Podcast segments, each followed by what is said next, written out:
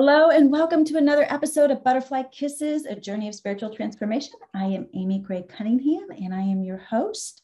And today we have a special guest with us. Her name is Corbie Mitleid, and she is fabulous. I think you're going to absolutely love her. I actually found out about her in one of the books I've read by uh, Robert Schwartz, actually, three of them. And it's all about your soul's journey. She is one of our psychic mediums who actually helped people go back to pre-life planning.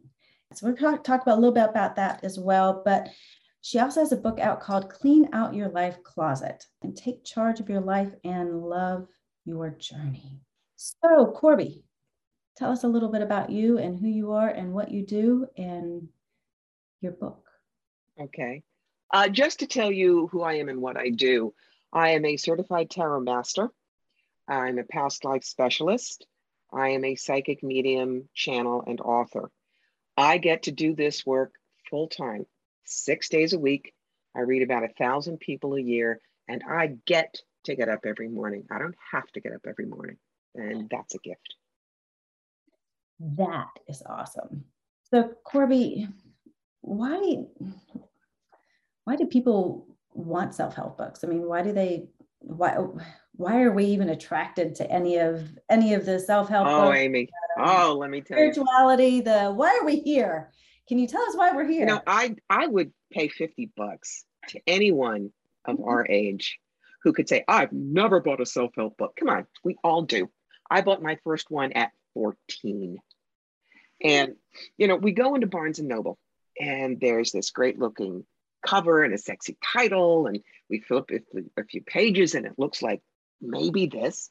And then we get it home and we start reading, and it's like, what do you mean I can't eat food with leptin and I have to get up at 4:30 every morning to meditate? I live in Milwaukee. I have two preschool kids and I have work. No. So it goes on the shelf. The thing with my book is I wrote it not as I have all the answers in my aura don't stink. No, it's here's some of the stupid things I did. Here are a couple of examples from my clients, and here's some things to think about. But the key to this book is in the back of each chapter, I have what I call adventure pages. And there, there are questions for you to answer, and you can't go into the book and find the answers because it has to come from your experience let's take a look. I have a chapter called Finding Happiness with What You Have Right Now. Here's some of the questions. How good are you at finding happiness in the moment?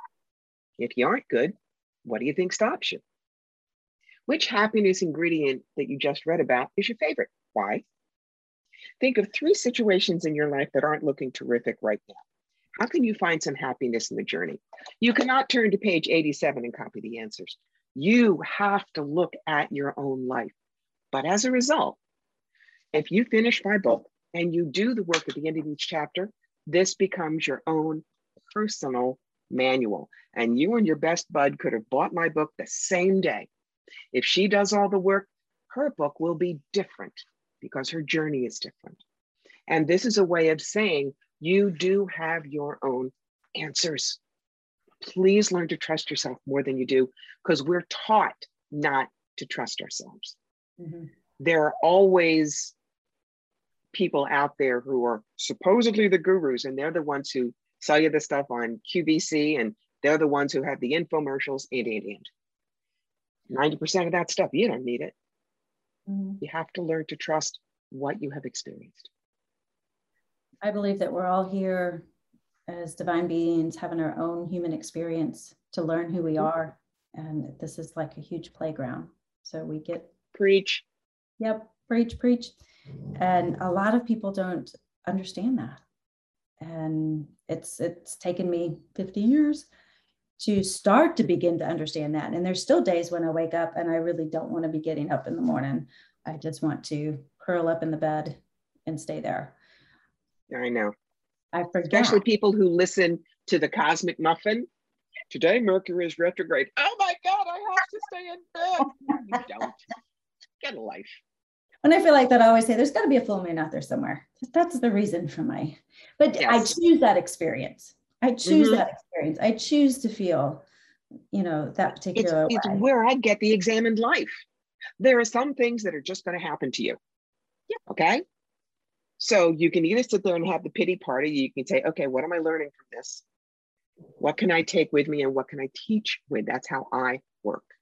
Um, right now, I have a dear friend who just lost everything 60 years worth of stuff in uh, the fire that took down Grizzly Flats, California.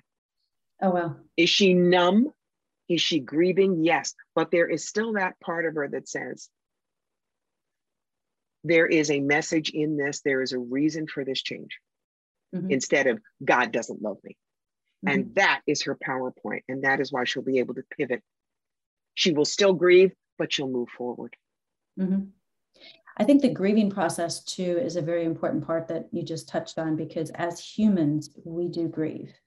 And yes. uh, for those of my listeners who have listened to this, I mean, I literally just lost my husband uh, 11 weeks ago. So the, the grieving process is so poignant. But you're right, there is a message, there is something, and a pre life soul plan, or there's a reason for experiencing why I'm going through certain things.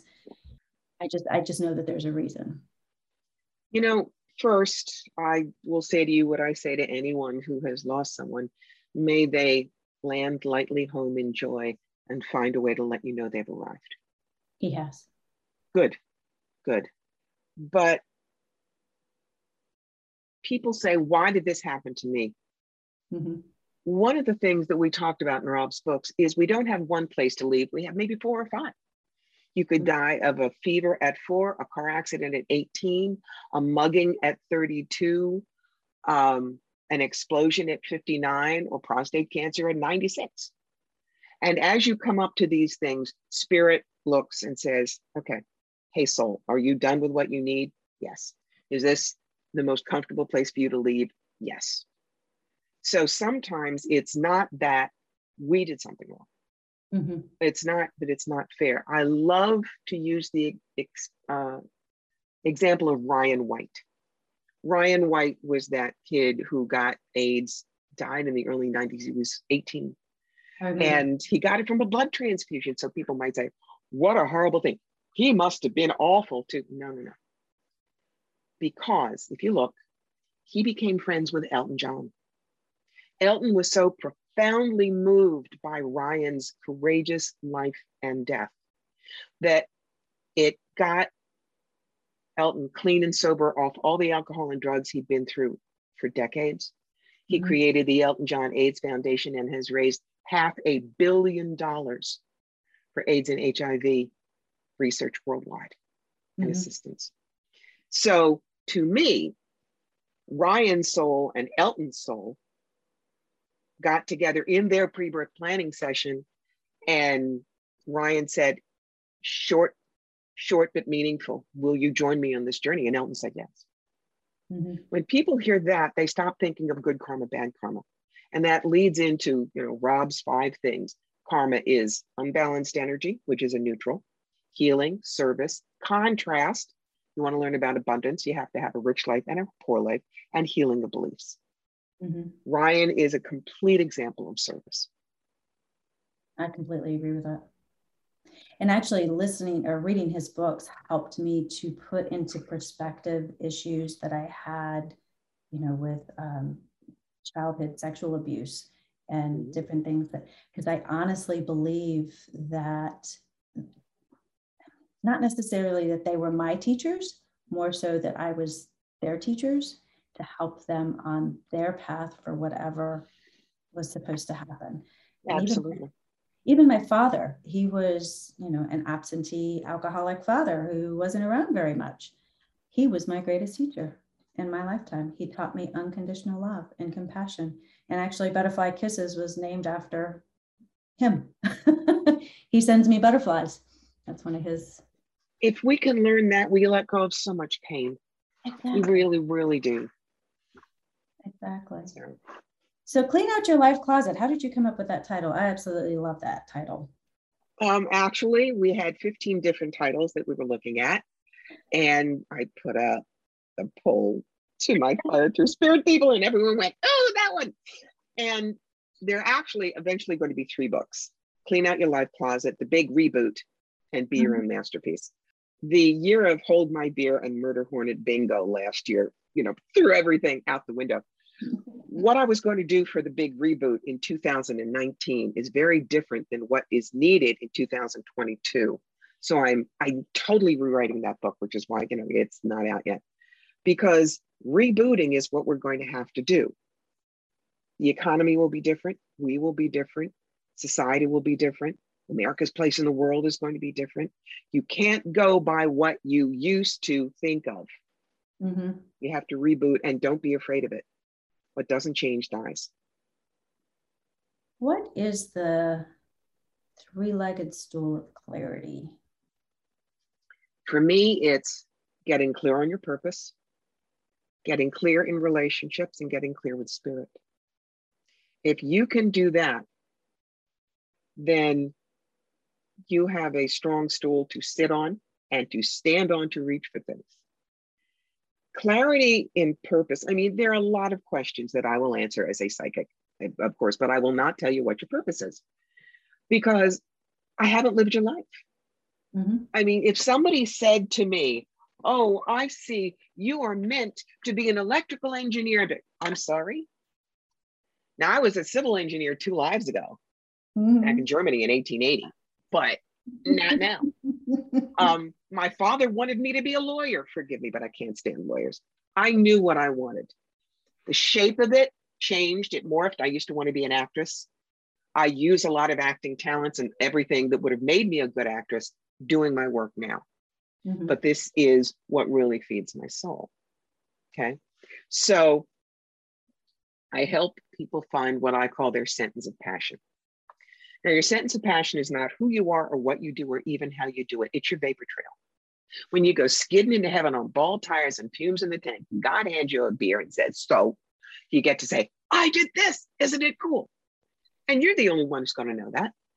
For me, my sentence of passion is cross the bridge from fear to fearlessness and fly. When I can take somebody from point e, A to point B when they thought they couldn't make it, whack them on their shoulders, say, You don't need a flight plan. Now get I am living my bliss and my purpose. But I've done it as an actress, an author, an inspirational speaker, a legal assistant, a video producer, a writer for graphic novel series, an executive recruiter. It's not the job. It's who you are within the job. It's how you connect with people. Okay. And I only discovered that when I looked back at my life and saw all the touch points and all the repeated lessons and all the things that were most important to me. So if you do a sentence of passion consultation with me, I give you two pages of questions that you may think are really disjointed. But everyone says, Oh, I'll get this done in 20 minutes. And they come back and go, It took me two days. I go, I know. We never ask ourselves these questions. But you and I go through it and we see the patterns and we give you a motto and we give you your sentence of passion. The motto is what you say to yourself in the mirror every morning to get going. The sentence of passion is your rallying cry to the world. Now, with me, my motto, I have two. The public one is live the examined life, but the private one is a direct quote from Robert Heinlein's book, Time Enough for Love. In life, moderation is for monks. Take big bites, because that's how I've lived. That's awesome. I love your energy and your, I mean, you just. Part of it's being New York, you know? We're like this. So how did how did you get into this line of uh, line of work? I mean, how did you get into being? Okay. That's the other 30 second elevator speech. So ding. When I was nine, I read a book called The Witch Family by Eleanor Estes. And instead of thinking who that's scary or ha ha ha, I thought, and your point is, I knew there was magic in the world. I wanted to go find it. Fast forward to 1973 when I was a senior in high school. And yes, that tells you how old I am. Um, I was working part time at Spencer Gifts. They had the 007 James Bond tarot deck, and I bought it. We were all hippies. We had our elephant bell bottoms and our fringe jackets and our decks. Five years later, everyone else had moved on to roller skates and disco balls. I was still reading the cards because they fascinated me. So for 20 years, I read for friends, making mm-hmm. sure that I could keep my ego on the shelf and be a clear tube for the information. All of a sudden in 1994, I could do hands on healing and talk to dead people with no training. That's when the universe handed me my draft notice and said, Hello, you're working for us. So I did it part time until 9 11 when my husband and I literally watched the towers burn. And I turned to him and I said, I need to do this work full time. People need to know there are other answers out there. He said, I believe you could do it. So for a year, I still worked as an executive recruiter, doing the psychic work evenings and weekends. Once I was sure I could make a living at it, closed the door on corporate, and I have never looked back. Awesome. Now it's six days a week. I read about a thousand people a year. And boy, do I have fun. Like I said, I love your energy. So you talk about perfection in your adaptability section. Mm-hmm. Why is that such a problem? Perfection is saying perfection is the enemy of good if I'm going to wait to do podcasts like this when I have the perfect mic and a great studio and I've learned how to put my makeup on flawlessly, I'll never do it because that ain't me. I mean, I'm sorry, I did Mary Kay in the 1980s and changed my makeup four times a day. I wear nothing now. Zip, nada. Not since my wedding, 2002. What you don't see behind here is a teeny weeny room in our teeny weeny bungalow. It's like 864 square feet, seven foot ceilings. And behind there is the bedroom and the hall down to the kitchen and living room. It ain't gorgeous, but you know, it's what we have. Frankly, it's paid for. And in this time, that's fabulous. That's so awesome. you get a screen and a curtain and you put it up and you say, it's good enough. If it would have to be different for someone who wanted me on their reality show, well, fine, you get the studio. But that, that's what it is. What do you want? Do you mm-hmm. want it enough to realize perfection probably isn't there?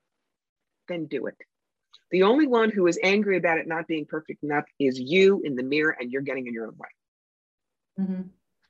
I always say that um, when you're feeling that anger, or not anger, but when you're feeling that fear, angst, yes, that's when the miracle is. You're just like right on the edge. You're ready. You know, if you just move right through it, that miracle is right there, ready for you and waiting. So just yeah, I love the word fear. Um, on my YouTube channel, there is a fear versus fame video that I did right at the beginning of the year of Murder Hornet Bingo because everybody was so scared. And yes, fear equals false evidence appearing real. Fame equals full acceptance means everything. Do you want to be fearful of famous? Full acceptance doesn't mean, I guess I have to do it. It means, here's where we are. How can I work with it next? Mm-hmm. What do I need to do to make it work for me in this time? I'd rather be famous. Yeah. I keep, I tell a lot of my clients when I work with them that it's all about what you want to experience. Mm-hmm. What does your soul want to experience today?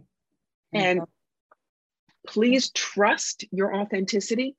Mm-hmm. That's where a lot of the other fear comes from.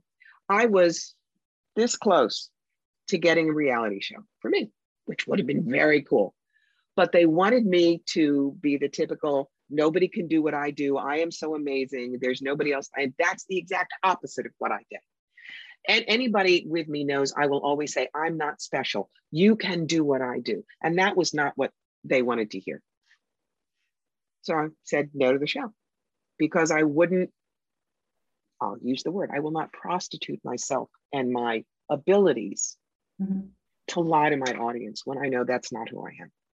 Would not have been worth it. I don't care how much money they would have given me. So, do you believe that everybody has a little bit of psychic intuition in them, or? Oh, yeah. Here's the example I use we all have 10 fingers. Everybody can play chopsticks. Some mm-hmm. of us really like the idea of music, and so we practice our scales and we take some lessons and we spend time on it. We get good. Back back to my favorite example: one in 10 million is Elton John, but we all have 10 fingers.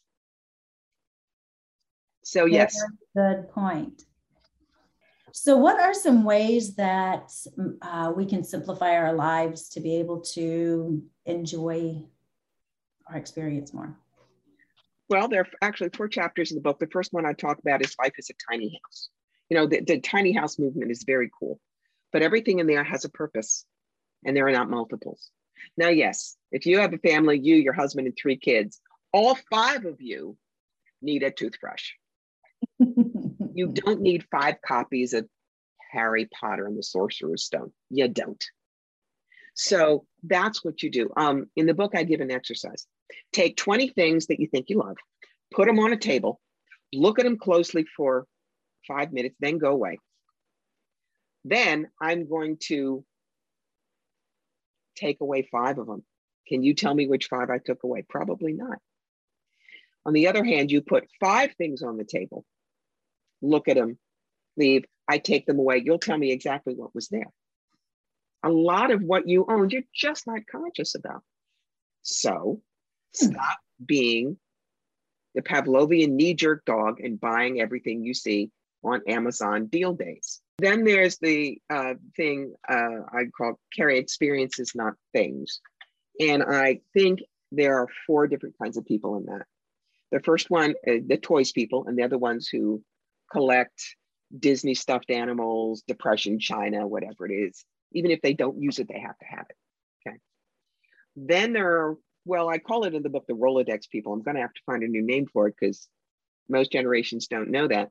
But the Rolodex people are the ones who collect people, names. Mm-hmm. They're the ones, if they were a politician, they'd be glad handing you and looking over your shoulder to see who the next person is. They're not registering you. Mm-hmm. Then there's the been there, done that people. They're the ones who are always the first to go to every restaurant in town. They're the ones who went to every Deadhead concert, no matter what it cost them. They just want to say they did it. Mm-hmm. And then there are the connections people they're the kind of people that if they went and helped out at a food drive, it wasn't to say they were at a food drive. It was to know that they were giving nourishment to a family that may not eat.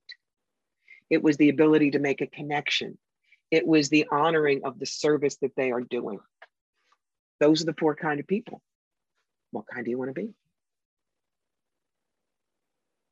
So when you really decide on who you are, you don't need things. Perfect example. In my 20s, I was part of a Renaissance and reenactment group. Okay. And I loved swanning around in 25 pound Tudor gowns. You know, when I was 25, I had to figure I could do that. Well, since the three times cancer dance, and I'm now doing a lot of other things, why would I keep the gowns, the jewelry, the scrolls, all the accoutrements I used to carry? You know, all of the gowns went to either other people who would wear them or some of them I sent to my high school for their drama department. All the other things I gave away. I have some pictures, they're fine. But who I was in my 20s is not who I am now. All the things that you did and collected in your 20s may likely not be who you are now. What are they still doing in the attic? Send them off to somebody who can use them. Mm-hmm. Um, simple example. Uh, Spirit told me last January, get four to six months of food in now. So we had a pandemic pantry. We used some of it, some of it we didn't. This year in July, when I heard same thing because of, you know, now we know it was the Delta variant coming in. I went through everything, and there are certain things that might be out of date in three or four months I gathered all of those up and took them to Catholic Charities for the food bank. Why? Because people need them right away and they will be used long before they're out of date. Now, I repackaged. I didn't throw it out. I didn't mm. wait till it was out of date. I gave it to those who needed it. And I didn't worry about how much money I had spent last January that was now going to Catholic Charities. I just did it because it was right that's a good point. Some pe- sometimes people have a hard time getting rid of, of, of objects. I know my my husband, when his parents passed, he had a hard time letting go of things. Mm-hmm. And a lot of my house is full of antiques of things that he couldn't get rid of. And now I'm kind of, I sit there and look at it and I'm like, I have no sentimental attachment to these things, but yet mm-hmm. I even still can't get rid of it because I know it was important to him.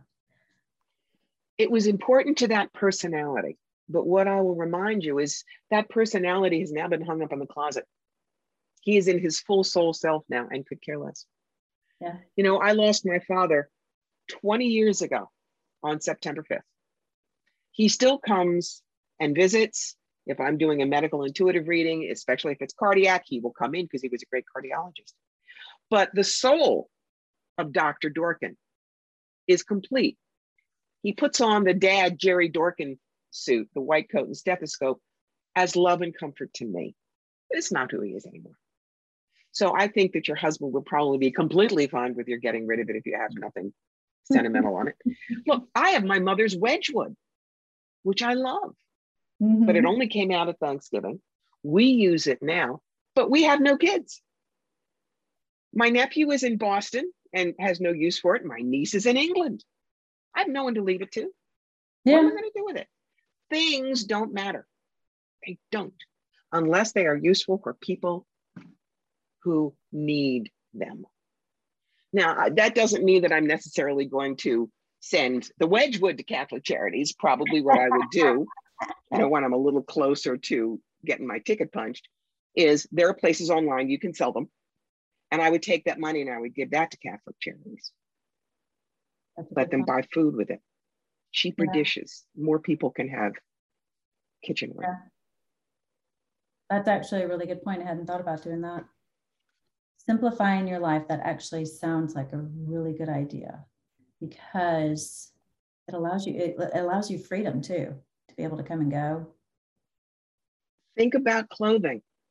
Yeah. In the winter, we live in upstate New York, northern Catskills. Clothes and a sweater and a coat and a muffler and gloves and a hat and boots. Right now, August, I go out and, you know, what I'm wearing in flip flops. Mm-hmm. Which one is easier to move around in? It's right now with less clothes. So that's that's an easy analogy for you to think about having stuff that's hanging on you. Let me ask you this question. You have worked with a lot of different souls and had mm-hmm. and have had a lot of different experiences. What is one experience or one reading that really stands out for you that made a difference in your life in particular? Not to put you on the spot. no, no, no. the thing is, I can tell you readings I did that made a difference to other people.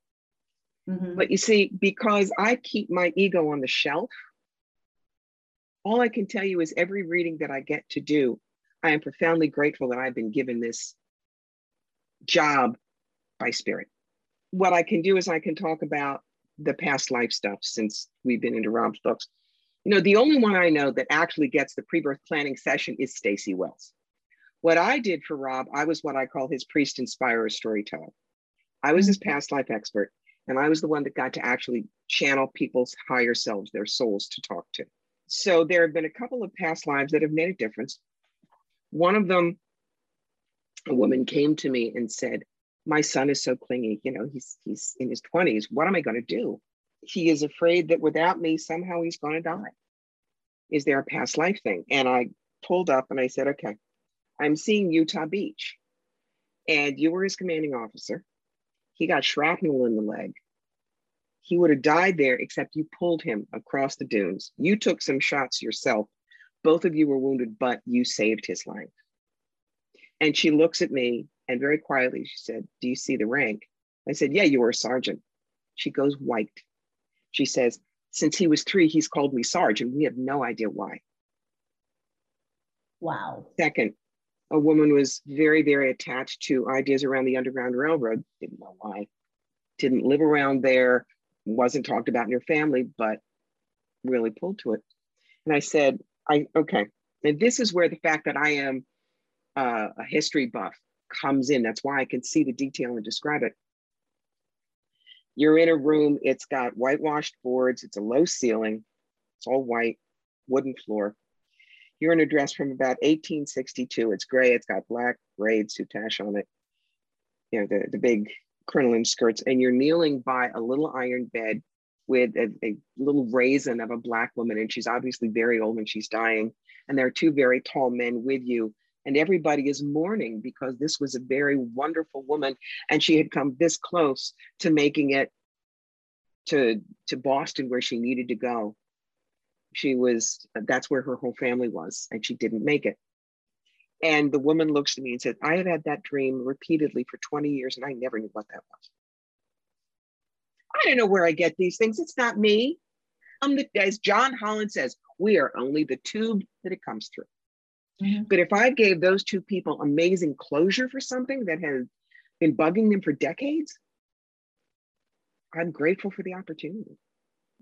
I love being a, a, vessel and being able mm-hmm. to help others be able to work through issues that yeah. seem to be holding them back and be able to move forward. So one other, uh, a couple other questions here that I have for you. You you learn to go with the flow and more opportunities open to you. What do you mean by that by that statement? It, it sort of rides with a perfection thing. It's adaptability. You need to learn to adapt. And I talk about stumbling toward enlightenment. And that is a title of a wonderful, wonderful book by a woman named Geri Larkin. She was a high level executive who started to learn to meditate when she had a twitch in one eye. She's now a very well known Dharma teacher. She's written, yeah, I love her book titles. First, you shave your head, tap dancing in Zen, the chocolate cake sutra, what's not to love? um, but the idea of stumbling toward enlightenment, guys, you're never going to get it all right. I don't care how long you live. Mm-hmm. But there is uh, a skill. It's the old six degrees of Kevin Bacon, if you remember those mm-hmm. things. And it's called Six Degrees of Stumbling that I use in the book. And I will come up with the example I have. All right. Getting fired from my job led me to marry the man of my dreams. You hear that and say, What are you talking about? Because I kept getting fired from jobs, I decided I would work for myself. Because I worked for myself, I discovered I didn't need to rely on a man for financial well being.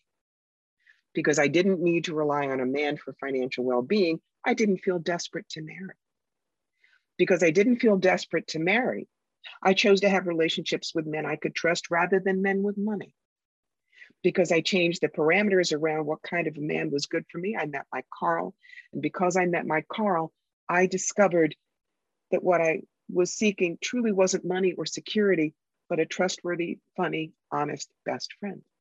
And so I married the man of my dreams. Now, that's how constantly getting fired from my jobs, which I did, that's true, um, was not bad or wrong. It was simply how we went on the road.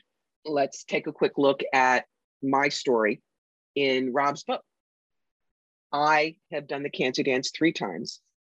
And the reason I did it three times is because Spirit kept saying, please do this, please go here, please look at this. And I was just ignoring it. So finally, Spirit said, look, we need you down there to do a lot of work. So we're going to remove the problem.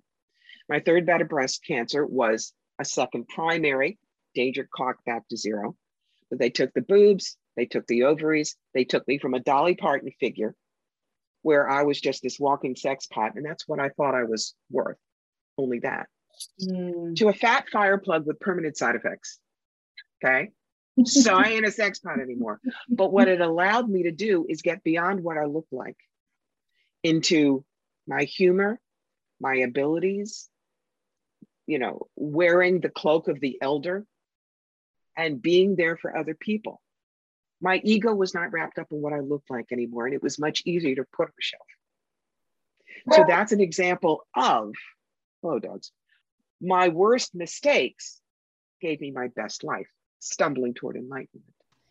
Sometimes people get caught up in the worst mistakes and then we stay there. Mm-hmm. And you've said several, you said a couple different times, putting your ego on the shelf. How do you do that? You realize it's not about you. You know, I, I watch people talk to people. And I have some friends that when you talk, it always comes back to them, what they've done, what they think, why they're good, blah, blah, blah. And you can't shut them up. Mm-hmm. When I'm with someone, I listen carefully and I start asking them questions to let them talk about themselves. I don't need to constantly tell my stories. Frankly, you want my story? Go listen to one of the podcasts I've done. It's all right there. Um, people need to be cared about. They need to know they matter.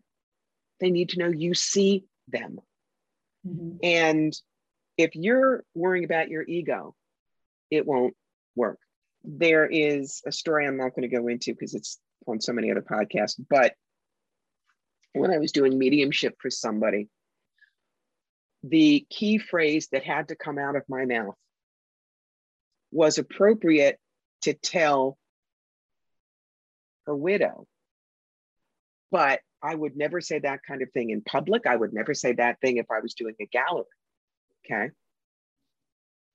If my ego was worried about that should come not come out of this mouth, mm-hmm. I would have skewed the message and she wouldn't have had this ab- it was it was a perfectly ebonic phrase it had obscenities in it and not out of this mouth but her partner laughed about it because that particular phrase is what her dead wife said every time she walked into the door after a business trip that's an example of why you cannot put your ego there if you are doing some channeling for a client and you are told, tell the client that there is a plaid fire engine with a rutabaga on it and it's very important.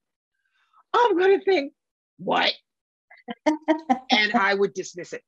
But no, you have to tell them. And you also have to accept that sometimes people are not going to want to know what you hear. And this story I will tell. Um, this was in Kitchener, Ontario.